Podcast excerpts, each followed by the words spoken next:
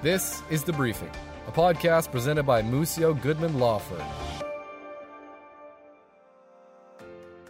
You might have heard as of September 1, 2019, what's happened is ICBC now has a new system whereby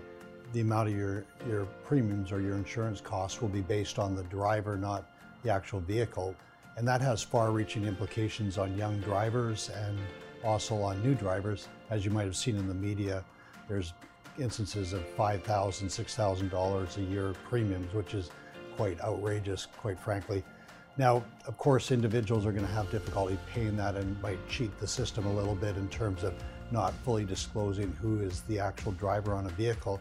Now, the problem with that is if the individual that's not fully disclosed on the uh, the policy of insurance as being the driver gets in a motor vehicle accident that is their fault,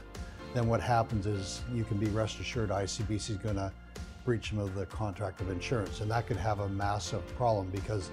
unfortunately with the way the system is, ICBC can, for whatever reason they want, they can breach you of your contract of insurance and it's your obligation to bring a lawsuit for a declaration that you have insurance. And most people won't know that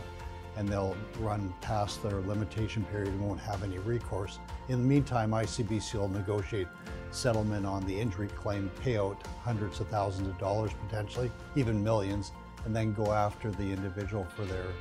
for repayment because of the breach of the contract of insurance. So it has far-reaching implications and it, and it would be a bad idea not to fully disclose who is the actual driver on the insurance policy. And yes, it's going to cost a lot more money, unfortunately, but it is a necessary evil because, as I tell people, if you don't fully disclose who's driving, they're in an at-fault accident, you're basically driving without insurance and you're personally exposed and liable for the, uh, the cost of the, the accident.